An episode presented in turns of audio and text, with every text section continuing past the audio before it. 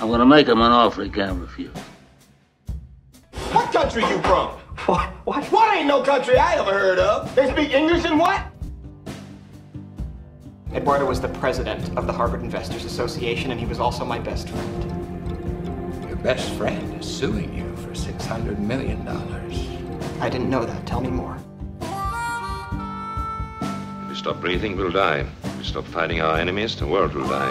What of it? That'll be out of his misery.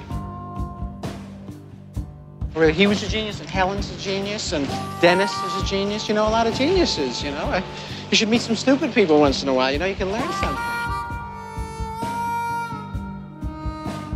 You want to see this boy die because you personally want it, not because of the facts.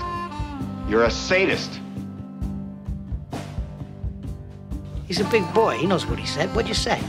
Funny how?